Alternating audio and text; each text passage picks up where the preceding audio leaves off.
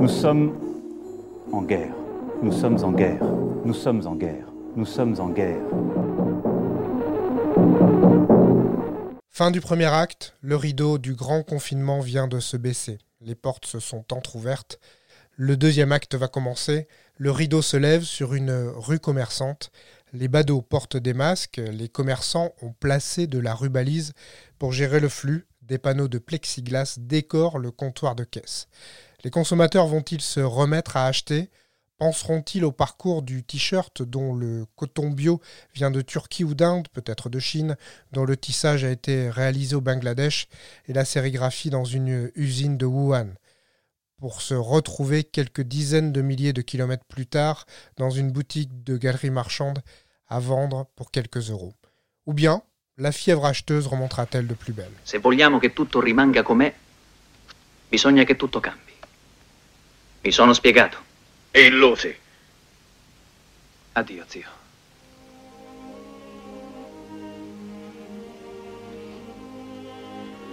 Addio. A presto. Pour ce dernier épisode, j'ai eu envie d'appeler Colette, une Bordelaise qui a décidé il y a plus d'un an de tout quitter en France pour partir très loin à l'ouest et ouvrir un petit hôtel sur une île. Une nouvelle fois, nous nous retrouvons de l'autre côté de l'Atlantique et nous allons euh, entendre ces conditions de confinement qui ne ressemblent vraiment pas à celles que nous avons connues. Alors je suis à Holbox. Alors on dit Holbox, ça s'écrit Holbox, H O L B O X. Holbox, c'est une île qui est au nord de la péninsule du Yucatan, au Mexique. C'est un, c'est une espèce de long banc de sable, tout plat, d'à peu près cinquante-six kilomètres carrés, où il y a à peine cinq pour cent d'urbanisé. Enfin, urbanisé, c'est un grand mot. Hein. C'est un tout petit village. On doit avoir euh, deux mille habitants. Et euh, bah, y a, ici, y a pas de, les, rues, les routes ne sont pas goudronnées, hein, c'est que du sable. Il n'y a pas de voitures, ce sont que des petites voiturettes de golf. Et c'est un village de pêcheurs qui est devenu une destination touristique assez, assez connue, que l'on compare maintenant comme étant le nouveau Tulum. Voilà, donc moi je suis arrivée sur cette île par hasard il y a trois ans en vacances. Et j'ai complètement, euh, je suis complètement tombée amoureuse de, de cette île. Et j'ai eu la chance de trouver une maison à vendre sur la plage. Mais directement sur la plage, là je vous parle, je suis à, à huit à dix mètres de l'eau. Et, et, et ben de cette maison, j'ai fait une, une espèce de petit hôtel, boutique hôtel de cinq chambres. Voilà, donc je suis à Holbox depuis maintenant euh, deux ans. Voilà. Et, et le confinement se passe comment ? Parce que c'est une île de pêcheurs, donc vous êtes en plus complètement isolés ? Oui, oui. Alors déjà, nous, le confinement, pour nous, ça ne veut pas... C'est pas aussi violent que, qu'on peut l'imaginer euh, en France, par exemple, puisque par définition, on est isolé. Hein. Euh, pour exemple, moi, quand je dois aller à Cancun, je dois prendre un bateau pendant une demi-heure et ensuite faire deux heures de route. Donc, c'est comme si vous faisiez euh, Bordeaux-Toulouse pour aller remplir un caddie euh, dans un supermarché. Quoi. Donc, bah, l'île, elle est confinée. C'est-à-dire que nous, on a, en mi-mars, on avait encore plein de clients, puisque c'est le plein de notre saison. Euh, ben, le seize mars, on a vraiment pris conscience euh, du confinement euh, lors des déclarations euh, de Macron. Et on avait encore des clients, notamment, euh, on n'avait que des clients français. Et euh, ben, on a attendu que les derniers clients français partent, c'est-à-dire ils sont partis le vingt-deux mars.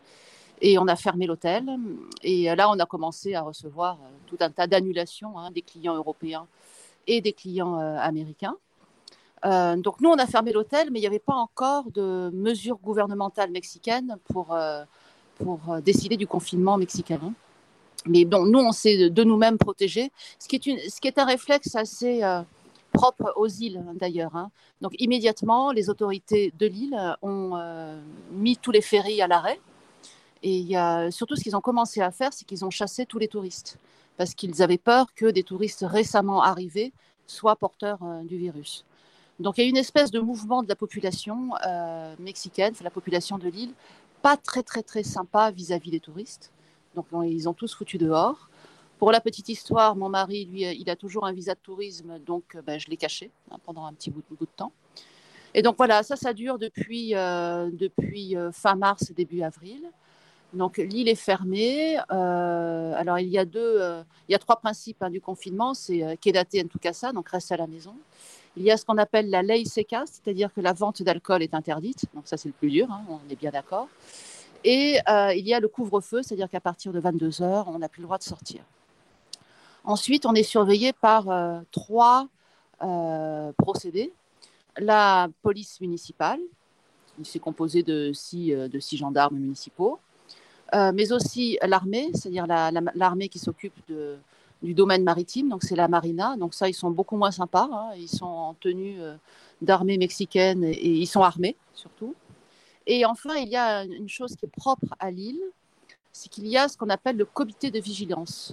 Et ça, ce sont des, des habitants d'Holbox qui se prennent un petit peu pour des Rambo hein, et qui euh, font un peu leur propre loi et qui font des tournées la nuit pour euh, vérifier que tout le monde applique bien euh, la loi de confinement. Voilà, donc on est très surveillés. Ça a l'air assez dur en fait. Ça, en tout cas, on sent qu'il y a un risque de choses pas drôles. Voilà, exactement, ouais. Donc, on reste chez nous, hein, euh, on fait attention. On n'a pas le droit de sortir dans la rue si on n'est pas masqué.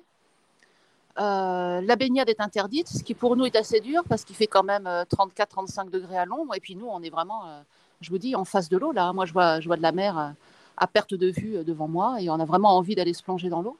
Donc, on a triché un peu au début. Et puis, ben, il y a une dizaine de jours, mon mari s'est fait prendre par les policiers municipaux qui l'ont embarqué dans leur pick-up. Donc là, c'est rendez-vous chez le maire immédiatement. Donc là, je l'ai accompagné parce que j'avais un petit peu peur pour lui. Et puis bon, on a eu un premier avertissement par le maire. Deuxième avertissement, euh, c'est une amende. Et troisième avertissement, c'est l'expulsion de l'île. Voilà. Donc on fait attention. Ouais. Après, euh, bon, on ne va pas se plaindre. On a des conditions de confinement qui sont euh, idylliques. Hein. On vit dans une... Euh, dans un environnement qui est euh, très, très beau. Euh, il y a des palmiers. Là, je suis sur ma terrasse euh, qui domine la mer. Euh. Clairement, euh, votre activité et votre choix de vie euh, est quand même très lié au tourisme et au, au tourisme ouais. euh, avec euh, des grands et des longs transports en avion. Est-ce que ça, ouais. ça vous inquiète? Est-ce que vous vous êtes dit qu'il faut qu'on réinvente le truc ou, ou vous dites que ça va recommencer? euh, bah, Je me dis les deux. Ça me stresse pas mal, hein, euh, mais en même temps, bon, je suis assez fataliste. Bon, là, je sais que pour juillet-août, je table tout sur la clientèle mexicaine et la clientèle des expats qui ne pourront pas rentrer dans leur pays. Euh, et et j'ai intérêt à le faire parce qu'habituellement, je dirais que j'ai quatre-vingt-quinze pour cent de ma clientèle qui vient euh, des États-Unis ou d'Europe. Euh, ensuite, à, à l'automne, je vais avoir des clients américains. J'ai déjà enregistré d'ailleurs des réservations. Hier, j'ai eu une réservation euh, d'un groupe d'Américains qui privatise la maison pour quatre nuits fin octobre. Donc, ça veut dire que ces gens-là sont assez confiants. Et quant aux Européens, je pense qu'ils reviendront en deux mille vingt et un, pas avant. Quoi. Euh, est-ce que vous regardez la situation en France? Tous les jours. Et vous, en, et vous, et vous pensez quoi de, de cet état je d'esprit? Suis toujours abonnée, je suis toujours abonnée au Monde, à Libé et à Sud-Ouest. Voilà, et, tous et, les jours. Et oui. Au Monde diplomatique pour le reste du monde. Quoi. Et bah, oui, oui, tous les jours, je me tiens au courant. Oui. Je regarde comment se passent les mesures de déconfinement euh, dans les autres continents, évidemment. Quoi.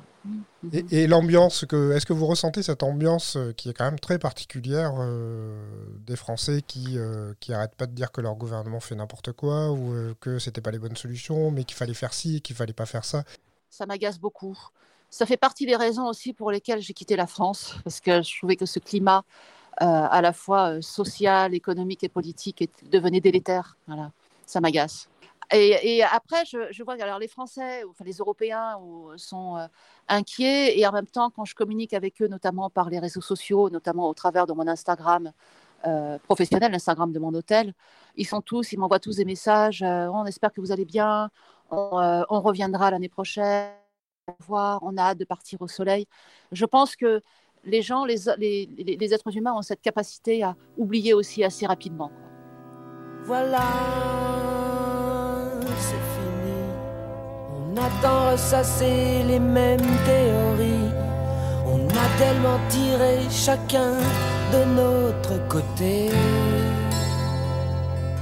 Qu'allons-nous apprendre de cette crise incroyable? Ce jour, ces mois où la moitié de la population mondiale s'est confinée, ce moment où le monde économique s'est arrêté. Peut-être de nouveaux comportements, peut-être rien du tout. Dans dix ans, le Dow Jones battra-t-il encore des records ou l'éthique sera-t-elle un élément déterminant dans les échanges boursiers ? Les professions essentielles seront-elles augmentées à leur juste valeur ou les blouses blanches seront-elles de nouveau dans la rue avec cette fois-ci les couturières et les caissières pour tenter de faire bouger un pouvoir patriarcal ? Voilà, c'est fini, le grand confinement est terminé et on se retrouve un autre jour. Nous sommes en guerre. Nous sommes en guerre. Nous sommes en guerre. Nous sommes en guerre.